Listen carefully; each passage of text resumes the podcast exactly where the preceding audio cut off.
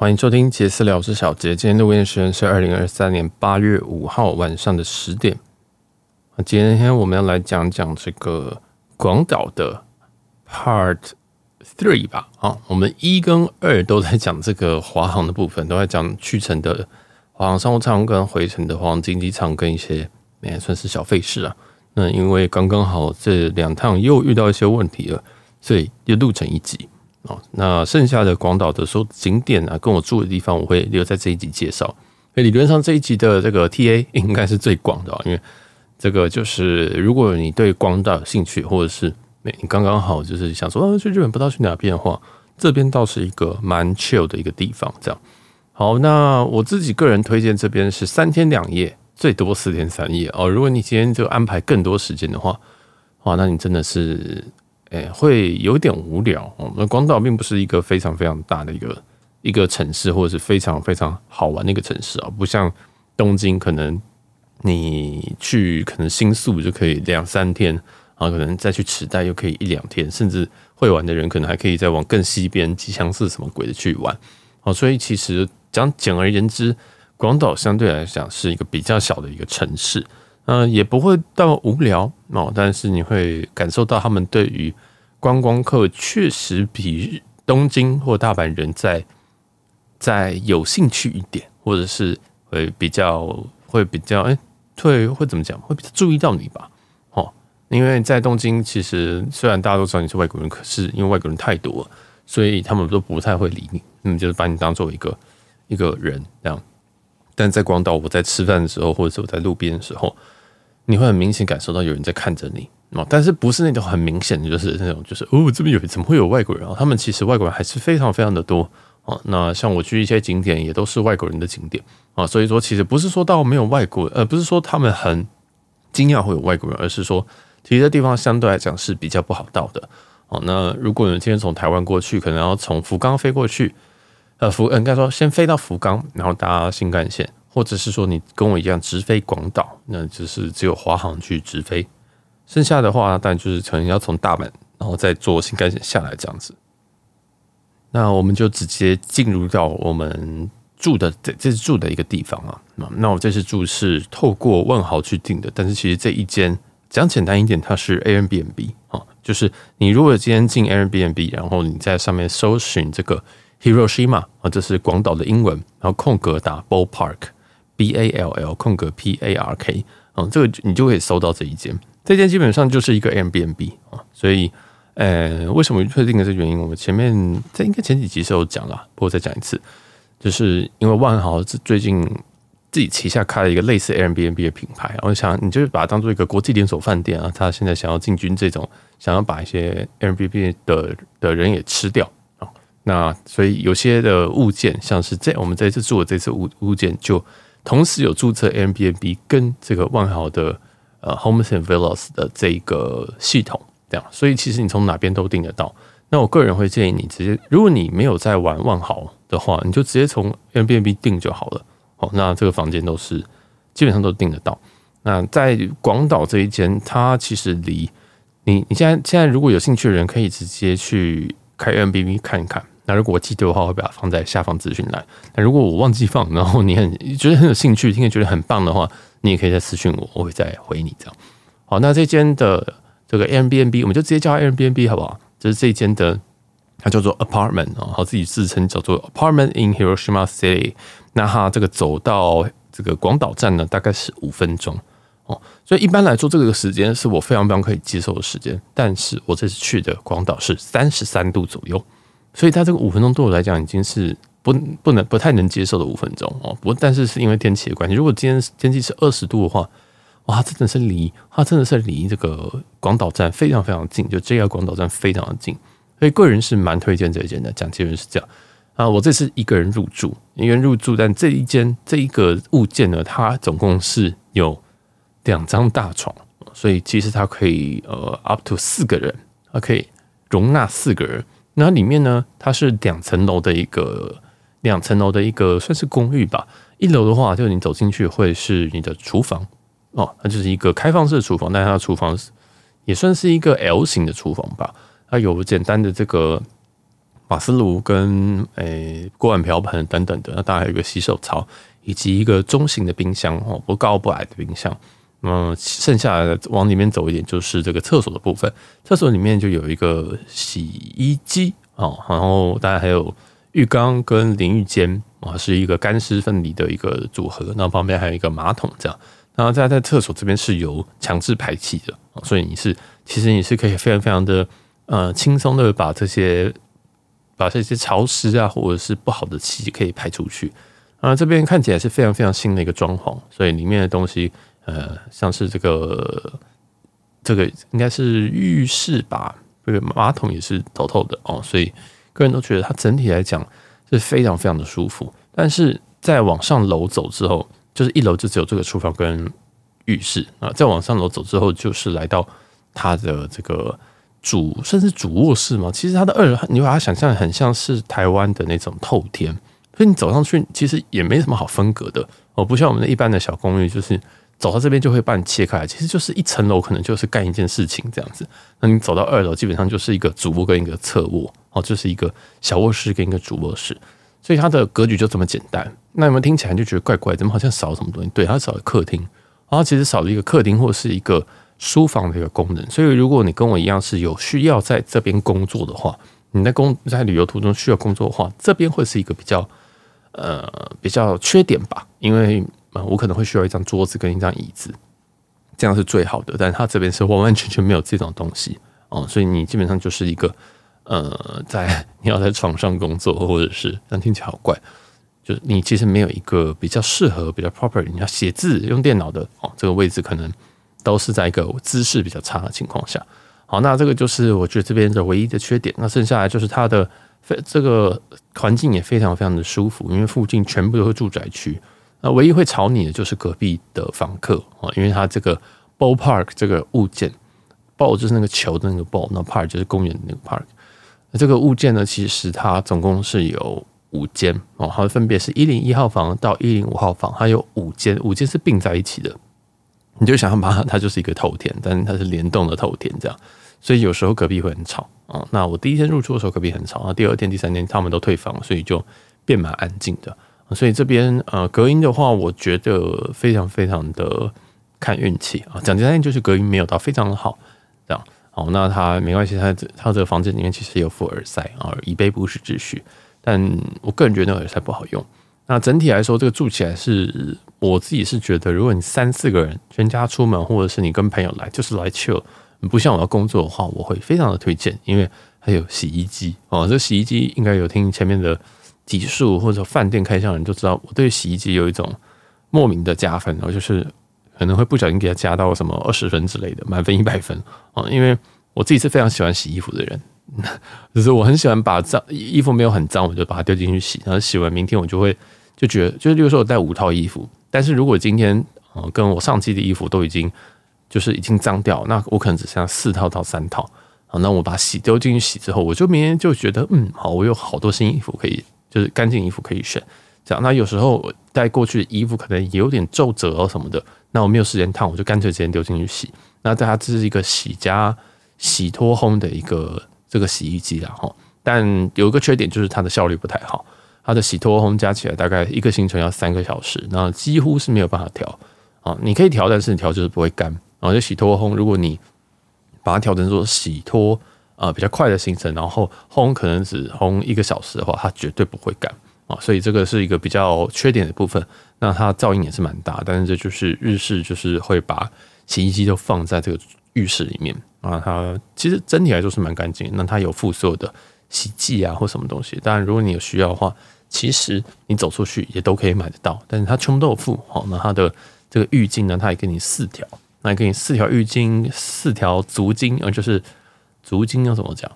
嗯、就是哎、如果我们今天从浴室洗完澡出来，是脚的脚湿湿的，那理论上会踩在一个这个地板的巾上面这样子。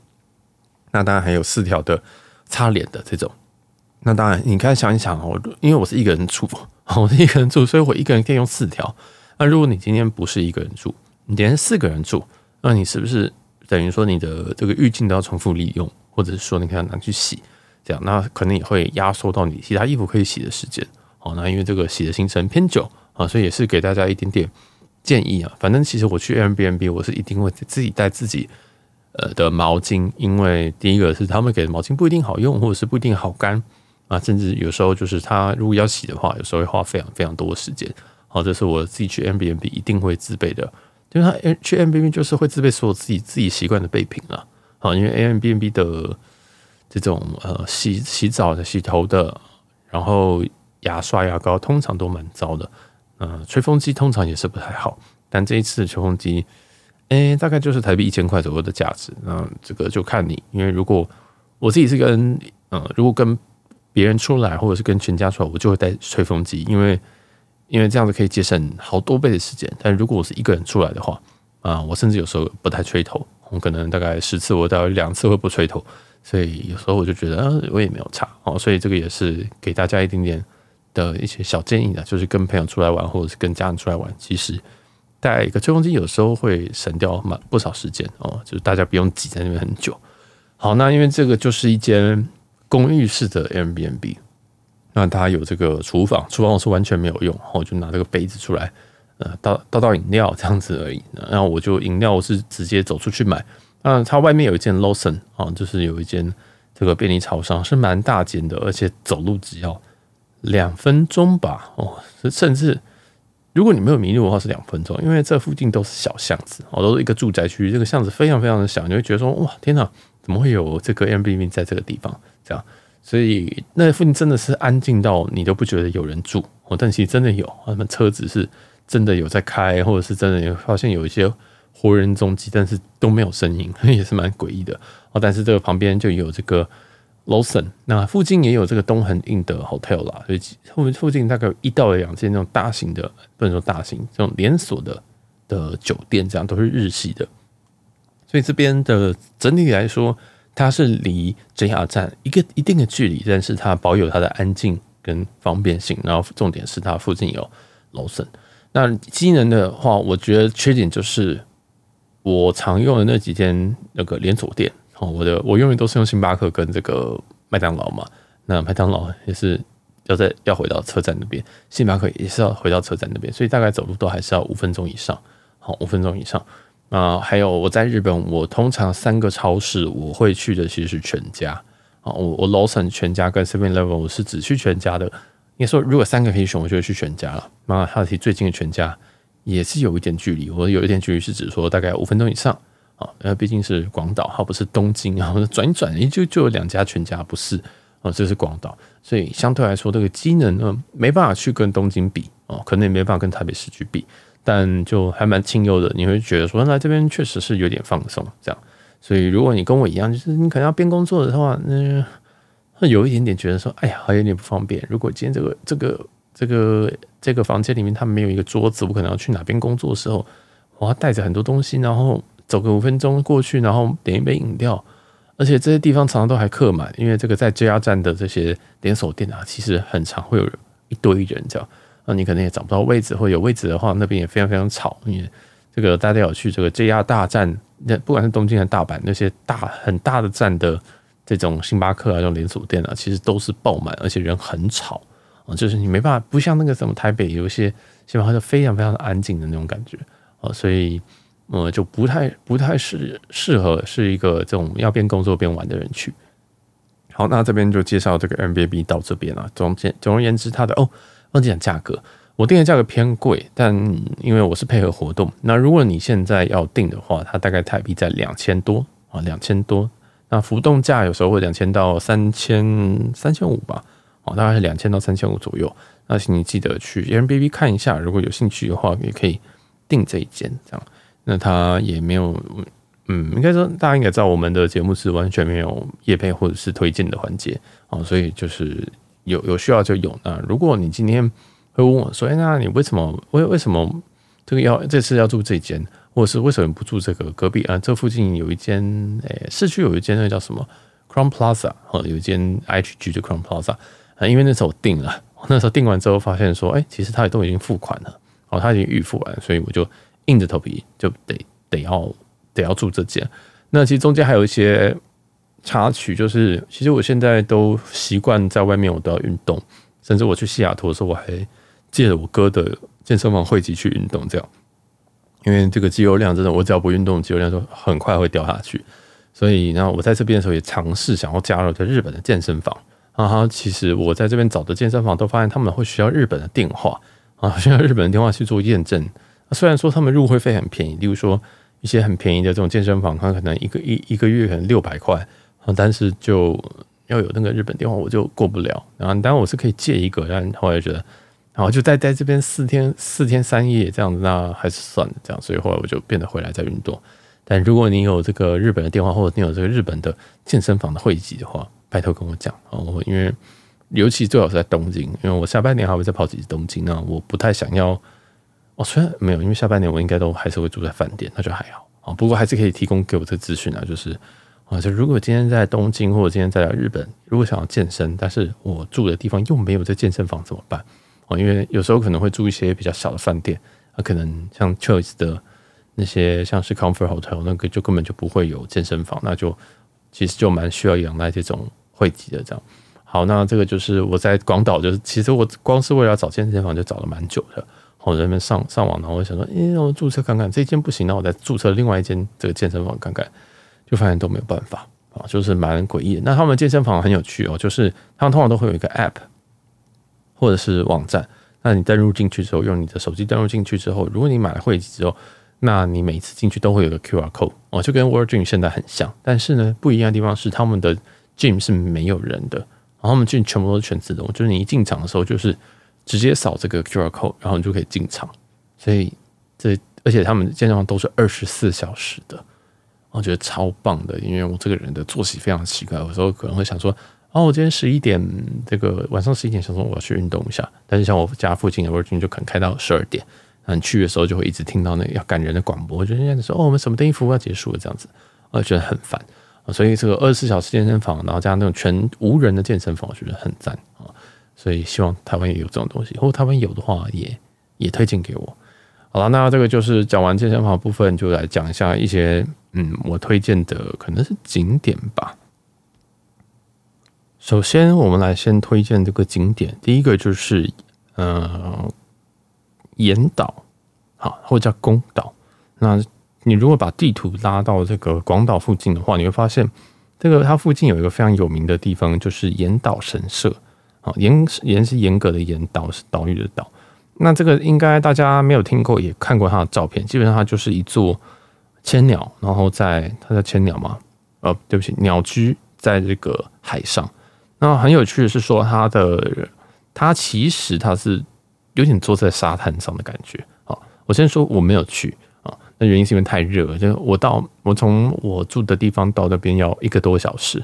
我就真的是快受不了，而且我还要搭还要搭船，我想说哇，杀了我吧！啊，就是我这样去回我要花三个小时，所以后来我是没有去，但我下次应该会去啊。基本上就是有个鸟居在海上，那它涨潮的时候它会看起来像在海上，那如果退潮的时候它会看起来像是在沙滩上啊，所以大部分人都会推荐说你可能。哎、欸，快要退潮的时候，那再去，或者是说这个夕阳的时候再去。那记得你去严岛神社的时候，要看一下当天的这个涨潮跟退潮的时候。基本上你上官网就看得到哦。你上官网，或者说你在 Google Google Map 上面，你找严岛神社的时候，它下面就有一个官网，你点进去就可以看到说今天涨潮跟退潮。然后它上面后面还会有备注说，我们今天涨潮涨到多高的时候，那你会你会看起来像是。这个鸟居是在海上的感觉哦，所以记得去看一下当天的这个天气状况跟这个这个潮汐的情况，这样。那它本身也是要门票的，所以嗯，如果有人有去广岛，我是觉得这边应该是要去的哦，这边应该是他们少数的少数的景点之一。那在宫岛，在宫岛或者说这个岩岛上面啊，这个都一样，宫就是诶，宫宫宫宫女的宫啊，这个。那宫宫岛上有非常非常多的店，例如说他们有一间叫做宫岛咖啡，或者是有一间叫牡蛎 and 新鳗饭。我会把这个详细的资讯放在正下方，所以有需要人应该直接从正下方的资讯栏就可以直接点到这些东西，或者是你听我这个，我都是直接念 Google Map 上面的名字，那你就可以直接点点过去这样啊。这个牡蛎点心呃 and 新鳗饭这一间听说是蛮厉害的，这个都还是在宫岛广岛的这个旁边的宫岛上面哦，它就是一个。一个一个岛哦，是你要坐船过去。那上面有一些比较观光的一些食物这样子。那还有一间叫做 Enishi 哦，E N I S H I，这间是这个看起来是他说叫岛饭哦，我不太知道岛饭是什么意思。反正基本上在广岛很多食物都跟牡蛎有关哦，都跟这个牡蛎有关。那跟一些海鲜呐，也是推荐这些。目前在宫岛上，我都推荐这三间给大家哦。那希望有人有去的可以给我一点回馈，因为我自己是没有去，我真的觉得太热。你知道，我原本我去了四天，然后四天我都被热到，我完全不想动，我完全不想去。我常常出去大概十分钟，我就想说，我不回去吹冷气算了啊，就是觉得天啊，好热哦。那当然，其实我出我虽然没有去宫岛，但是我还有去这个。诶、算是广岛的另外一个蛮蛮蛮有名的景点，就是广岛曾经被原子弹炸过嘛，啊，所以它有一个区域就是在纪念这件事情。啊，就是这个原子弹爆炸的圆顶屋。啊，那这个东西应该你只要打原子弹爆炸圆顶屋，你就会看得到这个照片。啊，我是觉得可以去看看，因为如果最近有看奥本海默的，就应该知道说，其实这边有非常非常多的历史，你去研究二战，去研究奥本海默，去研究原子弹的发明。或者是你研究任何这个在二战之后这些科学家，很难不跟原子弹扯上关系啊。那这个我觉得，如果你有这个背景知识，或者你有这些嗯历史，你去游览这个城市的时候，它会变得更有趣。那我其实我原本也确实想要把这一集变成一个跟历史有关的东西，但我觉得有点太累了，我就好像变成一个这个说书节目，所以后来我觉得算了，因为我其实有花一段时间去研究。二战的东西，包括说当时为什么日本会不投降，或者说当时候日本呃南进政策是南进到哪边？那为什么炸了之后他们才决定要投降？炸之前为什么他们不投降？哦，那其实这个其实你去看二战的 wiki page 这个维基百科都可以当那个已经写到巨细靡遗到你可以把它当小说看。所以如果你有兴趣的话，其实可以把可以可以去看一看，你对这个城市会更多的了解。那当然，其实，在像《奥本海默》这种电影是不会在日本上映的。那这边就非常非常多人在这边会照相啊，什么东西，通常都是外国人呐，通通通常都是外国人。那这一区就是一些残骸，你这残骸是有重建过的残骸啊，所以就还是要提醒大家说，嗯，这个其实原子弹还是非常非常可怕，而且这一次那一次丢丢下来，其实前前后后死了二十万人，绝对不是一个很小的数字。那到现在为止，有没有有没有人正在研发，或有没有人持续想要用更多这种呃武器去对付人家？可能还是有哦。那这个，我觉得这个地方存在目的就是要警告大家说，其实呃这个东西伤害是非常严重的。哦，好，那这个就大家可以去看一下，然后配合。其实这边是蛮好，我个人是觉得蛮好找的啦。那这边也是有一些这个反反核战的分子会在。会在这边进行一些联署啊，就是他可能会叫你签一些东西啊什么的。我是只照了相，我没有去签，因为我在国外就是不会去签任何的东西啊。这个这个大家自己小心啊。我不是说他们有问题，而是说我在国外是绝对不会去签任何东西的。你去欧洲，你也不会想要签什么。他跟你他跟你讲说这个什么东西，你可以帮我们签一下嘛，后来就走不了啊。所以这个大家就自己去看一下。虽然日本应该是不会这样，但还是小心一点啊。总之，这个圆顶屋这边是。我在这边晃了应该还有十五到三十分钟吧，因为我在那边照非常的久，我就绕圆顶屋一圈啊。附近有一间咖啡店，好，这是我要推荐咖啡店，叫做 Archive 啊，A R C H I V E Archive Coffee 啊。这间就是在圆顶的附近啊，我觉得你可以去，你可以去这间咖啡店逛一逛啊。这边是完全没有外国人的踪迹啊，大大部分外国人踪迹就在圆顶屋附近。那从圆顶屋走到这个 Archive Coffee，其实会经过一个。曾经在奥本海默出现的叫做 T 字桥哦，其实这个叫这个 T 字桥就是当初他们瞄准的地方了哦，他们就直接瞄准这个这个 T 字桥去做轰炸，所以你站在那个桥，你就可以感受到那种那种感觉，然后旁边又配一个圆顶屋啊，就蛮蛮有气氛的吗？哦，就是其实也是蛮蛮蛮可怜的。然后这个这个城市也在那之后也有也有再重建起来哈，所以。这次的旅游其实也一部分是想要来感受一下这些东西啊，啊，那当然在这个圆顶屋旁边也会有一些说明，告诉你说，哎，这个我们是经过什么事情啊，然后就是比较日本方的这种故事，大家可以去看一下。然后有中文、有英文、有日文，好像有韩文啊。好，那这就是我觉得广岛唯二的景点，嗯，就是这个宫岛跟圆顶屋这一部分。那其他，我觉得广岛就没有东西了。自己是不是要路过这边？哦，没有。当然，其他这个我再推荐一些吃的。那当然，其实来来广岛主要有两个东西一定要吃，就是广岛烧跟牡蛎。那什么是广岛烧呢？广岛烧就是大阪烧下面加炒面。我这样讲是不是很听起来很难吃？但其实广我觉得广岛烧超级好吃的。就是当然，我这在我在在这边吃的广岛烧都没有很好吃。我想说，我是不是吃错店了？哦，因为我确实是吃到那种评价比较低的店。那我这边也推荐几间广岛烧。首先，你可以去找一间叫做 Nagataya，这间应该叫做长什么屋的吧？哦，这间也是外国人非常非常常来的店。那它在圆顶屋旁边，哦，叫 Nagataya，它叫长田屋哦，长田屋，长是长度的长，田是稻田的田，长田屋，它在圆顶屋隔壁啊，所以它来的会非常非常非常多人，非常非常多外国人。那另外一个就是，呃，在本通这边哦，本通这边有一个。有一个算是呃一条街，全部都是在卖广岛烧的，哦，就是广岛烧一条街啦。那大家可以去看一下。这个我觉得那我觉得那个也是不那那一条街，据在地人讲是蛮多可以推荐的部分。因为我是直接问广岛人这样。好，那这个就是两间我推荐的广岛烧。那我都没有吃到这两间，我吃的是在 JR 站，嗯，在这个广岛 JR 站里面的一间广岛烧店。那个人我是觉得不怎么样哦。老实说，我没有吃完它，哎，因为不知道，是不知道调味还是什么东西。然后你在吃广岛烧的时候，因为你就想你去去吃铁板铁板烧，是他在炒广岛烧给你，你就会满身都是味道。所以你吃完那个体验，老实说还好哎。你就吃完觉得说哇天哪，我是刚出去吃烤肉吗还是什么的？但是他那个出餐的速度又超级慢哦。就是我印象当中，我把一杯啤酒，我把一杯啤酒喝完了。他都还没有上广岛烧，所以我就想说，到底是我喝太多，还是还是怎样，还是还是真的备餐速度很慢？哦，但是那个是在车站，车站那边有两间有名的广岛烧，有一间在排，有一间没有排。那我就走进没有排那间，果然是不怎么样。好，那再来就是车站对面，对面的话有一个五，它应该不叫五宫门啊，但那个。第二个字应该是日文，但是它那个日文长得就像宫，所以叫五宫门福屋广岛站前店。那这间的评价比较好。那我有去这间逛一逛，这间我去的时候就已经，哎，都就已经不收客人了。虽然它上面的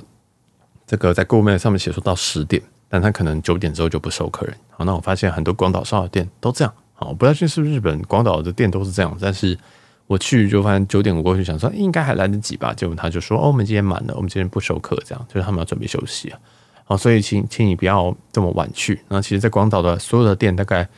大概其实八点以后就要关了哦，晚餐的店八点以后就要关了。如果你八点以后你还没有东西吃的话，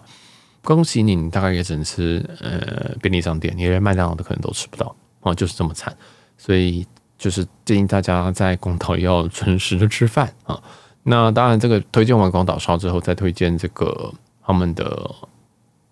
oyster 叫什么？哎、牡蛎还是生蚝啊？反正就是很补的东西啊。然后这边推荐一间叫做 Lemon and Oyster Garden。那它其实是在，它其实在河边，它是在河边的一个位置。然后它它的店其实蛮小的，而且我一我他在 Google 上面评价评价是四点二，然后他也是我 IG。一个朋友跟我推荐的，然后我本来有就加进我的 Google Map，但是我去的时候有点吓到，我大概是四，我大概四点半五点去的，我想这个时间应该是要蛮多人的吧，因为其实快要夕阳或什么的，结果完全没有人。好，我进去了，我我走过去的时候就想说，哎，奇怪，怎么没有人？然后有两个人坐在这个位置上，我看那两个人长得就不像是员工，呃，不就不像是客人，就像员工，因为一个客人不会就是桌上没有任何东西，然后在那玩手机嘛。我就想说这是员工吧，然后我走过去之后，那两个员工就马上站起来，然后走回厨房去。那我看了一下，想说我应该是没有走错哦，我是进去。那这个基本上就是一间在河河边的一个一个生蚝店、牡蛎店。那其实里面有非常非常多的多元的菜单啊，包括说还有一些呃炸的牡蛎啊，或者是把牡蛎做各种的调味，或者说有汤有饭。也有一些，当然啤酒也是有，或者是可以蒸的牡蛎，还有，当然我最后选的是呃牡蛎的 pasta，就是意大利面，然后它还有披萨啊，其实就是一个非常简单的那种薄饼，然后上面放一些这个牡蛎啊。讲简单一点，它就是一个非常非常多，它其实菜单蛮多的，然后每一道菜就是把把那个牡蛎放上去，然后就变成就变成他们的菜单这样子。那我是觉得他们里面印象当中也是有英文菜单哦，然后他们英文也不大通，但是你刚刚讲比手画脚，他大概听得懂，所以这间也是推荐给大家。那我个人是觉得他的，我我别人推给我说是说这间很好吃啦，但我其实我吃完我是觉得。嗯，普通好像普通，但是我真的也不知道广岛到底有什么东西好吃。我我没有那种，我这次来，我就是觉得我的我的 benchmark 都坏掉了，我就觉得，哎、是我的问题吗？这样每一间都是那种满分一百分的话，我就每间都觉得这间是七十分，那间是七十五分啊，那间是哦七十三分，就是你会觉得说它绝对不到难吃，然后它也没有怪味，它也没有就是你知道吃生蚝可能会有一些怪怪的味道。它也没有味道，那它确实也是以台湾来讲是很便宜的。那它的生蚝也很大颗，也很饱满吧，应该这样说。嗯，你就吃它就觉得说，哦，所以这就是这个牡蛎的产地的，就长这个样子吗？那那我那种感觉就是，哦，原来就是这样子而已哦。哦，大家有这种感觉，就是嗯，好哦，可能我不太懂，就觉得这个这个食材我可能就就算了哦，因为有时候你今天去。什么呃和牛产地吃和牛，你就觉得说，哇靠，这一块在台湾哦，只能吃五分之一块哦，然后而且又超干好吃的哦，有时候就会讲，但是牡蛎是我吃完就觉得它就是牡蛎，它就是牡蛎，好，所以我自己是觉得它的这个这间店，我是个人是算是推啊，但是呃，大家知道这个整体来讲，我对于广岛的所有的食物我都有一点一知半解，就想说啊，就是哦，OK。好好，那当然还有一间也是这个也是牡蛎的店呐、啊。那这间叫做 Kaki Chiban。那这间全部都是日文，它好像没有什么中文。我一样会把它放在正下方。它也是牡蛎的。那它的有趣的点是，它有大概十五种的牡蛎的做法，然后它把它印在同一张 A 四纸上面。因为它菜单上面就是十五颗牡蛎，然后都是全彩的。然后它是用画的，我不知道用照片还是用画的。那还有各种什么青酱啊，什么柠檬啊，甚至还有做的类似像大阪烧的，就是就是上面可能会撒一点柴鱼片啊，或者是呃鲑鱼子之类的，还有明太子等等，就是他把牡蛎把它做成非常非常多种口味。那我记得我在这边吃了七颗哦，因为它一颗好像是三三百块三百块日币吧，我在那边就吃了七颗。那老实说，这一间的评价没有。这一间评价没有那个刚刚我说在河边一家来的高，但是我在这边的满意度老实说比较高，因为我就在这边一直吃，我在这边吃了一颗，我先点四颗，你知道吗？因为我很怕说不好吃，因为这个再怎么样是产地，有时候还是会遇到奇怪的味道，可能当天的东西就不太对，所以我就先点四颗看看，然后四颗的那个大小跟这个味道，我觉得都没有问题哦，就是我觉得可能有八十分吧，但是它还是没有到顶天的。哦就是觉得说，哦，还是蛮好吃，而且一颗三百哦，吃吃吃，先点四颗，然后就配了个可乐喝。想说也没有可尔必思，只能喝可乐。好，那我就吃完之后想说，嗯，好像还可以再吃一点，所以又点了三颗这样。所以总共我点了七颗的牡蛎啊，就是吃到他们说，哎、你是哪里来的？我就开始我是台湾来的，然后我就继续吃。那其实我个人并不是一个很喜欢吃牡蛎的人，只是我在这边我真的不知道吃什么了。那东京我可以永远都可以吃什么拉面、寿喜烧。这个生鱼片，那在这边我真的，广岛我真的不知道吃什么东西，然后我就想说，那就吃牡蛎吧。大家说来这边要吃牡蛎，跟广岛上，的我们来吃一下牡蛎啊。所以那天我就吃了七颗在这间店，啊最后结账也是三千多，因为我再点一些其他有的没有的。那这间这个这间叫做广岛名物牡蛎饭呐，我刚刚是讲到它的日日文，那这边我一样会把它放在下面啊，那大家可以去看一下，它就是有一个很可爱的、很可爱的的这个。菜单，然后菜单上面都是画的这个牡蛎，那我是觉得这间，如果你是牡蛎爱好者的话，是可以去。嗯，老实说，这间的牡蛎大小还甚至还比我刚刚推荐河边那间还要大。那当然，这个大小可能不是一个太大的问题啦。哦，这个，但是，诶，我是觉得这间的这个各种处理方式都蛮有趣的。哦然后它当然我这一趟是完全没有吃到炸的牡蛎，啊、呃，这是有点不太想吃炸的东西，哦，就想尽量吃那种比较接近原本的食物的样子，所以我这次都没有都没有吃到炸的炸的牡蛎这样子。那这间就是也推荐给大家。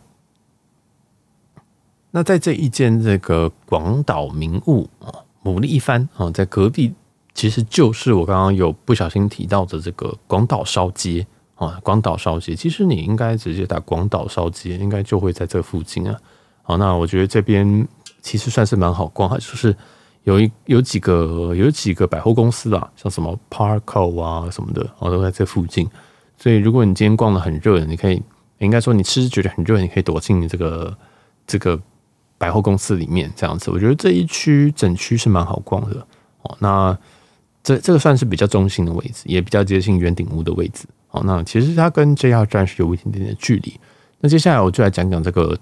交通的部分。那当然，我刚刚讲说我是搭飞机过来的嘛，那我会，所以我会从机场到这个市区。那机场到市区的话，会有接驳巴士，接驳巴士上面是可以直接用 s u i 卡的，所以。呃，不太需要直接买票，因为有些地方是可以用，有些地方不能用。那广岛这边是可以直接用 s u i 卡所以像我这个手机上面都有绑定 s u i 卡我就直接哔啊就结束了啊。所以我我觉得这非常非常方便，所以你下机可以直接去排队啊。那你自己自己在 Google Map 上面都它都显示非常的清楚，就会直接告诉你说你是啊要到第几月台去等啊，然后你就就直接去。那像我是直接到这个新干线广岛然后这一块。啊，所以也也印象中是一千五百日币吧，所以有点贵又有点不贵这样子。那在这个里面的交通呢，我全部都搭公车，哦，全部都搭。哦，我还我也是搭那个电，它有那个地上的电铁，就是，呃，那叫什么？这高雄那个叫什么？那个叫什么？地上有一个会动的捷运，那个东西叫什么？轻轨吗？哦，有点像轻轨，哦，那是比较古早的轻轨，就是。它上面还要接一一对线的那种哦，所以就是他们城市主要的交通就是用这种类似地上的电铁跟这个公车。那我自己个人推荐公车哦。然后这个公车的话，其实从 JR 站有非常非常多出发。那你去逼你去搭乘的方式，其实在日本都一样，就是从后门上，然后逼一次你的卡，然后下车的时候从前门下，那再逼一次卡。如果你今天要下车，你就按一下那个铃哦，就是也不用先站起来，你只要有按铃，他们就会等你。就跟台湾不一样的地方，就是你在台湾就是要先站起来啊，然后他们也不会按铃，就走到那个门口这样子哦。但是在日本的话，你就是先按，那站快要到停下来，你再不疾不徐的站起来，基本上大家都会等你这样哦。然后就是后下前上两次都要比卡，所以这个也都非常非常方便，Suica 也都是没有问题，所以什么 Passmo 啊，所有的 IC 卡也都可以用。所以我觉得，嗯，还蛮好的。就是这个城市，那因为我第一次去啊，所以可能会讲到一些很讲一些很奇怪的话。就是我觉得，哎，其实也是蛮偶尔可以来这边，就是 chill 一下。哦，如果你对于牡蛎啊，或者是你对于一些呃广岛烧吗很有兴趣的话，也是可以来。嗯，毕竟这个华航有直飞，虽然我不知道为什么要直飞广岛，但是毕竟有直飞，就来玩一玩吧，对不对？因为有可能有些听众啊，这个员工票可以上，或者是说。你刚好也有一些里程要喷哦，那你可能就把它画在这边。我觉得这边可以规划一个三天两夜、四天三夜的一个行一个简单的行程。然后我前面有提供一些我这次的住宿，或者是说你可以这个连锁集团，你可以住这个皇冠啊，你可以住这 Crown Plaza，也是一个不错的选择。那 Crown Plaza 相对来说就会比较接近这个比较市中心的部分，然后就离着 JR 站可能会稍微再远一点点，但我觉得以这个 Crown Plaza 的位置啊，这间饭店的位置其实是不错的啊，所以也是推荐给大家。如果下次要来，我应该就会直接住 Crown Plaza。那当然，他们好像也没有从，他们好像也没有就是这个怎么讲？他们只要把大的最大间的房间有去做改造，好像小间的房间都还是维持旧的状况。哦，那这个我不太确定，就有待如果你有去广岛的这个皇冠酒店，呃，皇冠。皇冠皇冠 Crown Plaza 或怎么翻啊？就是如果你有去这一间的话，再来跟我说一下这一间值不值得住哦。但其实如果不值得住，大概也没什么地方可以住了。啊，就因为在这边连锁饭店基本上只有这一间。好了，那我们这一集就是我们广岛的 Part Three。我会把我所有的这个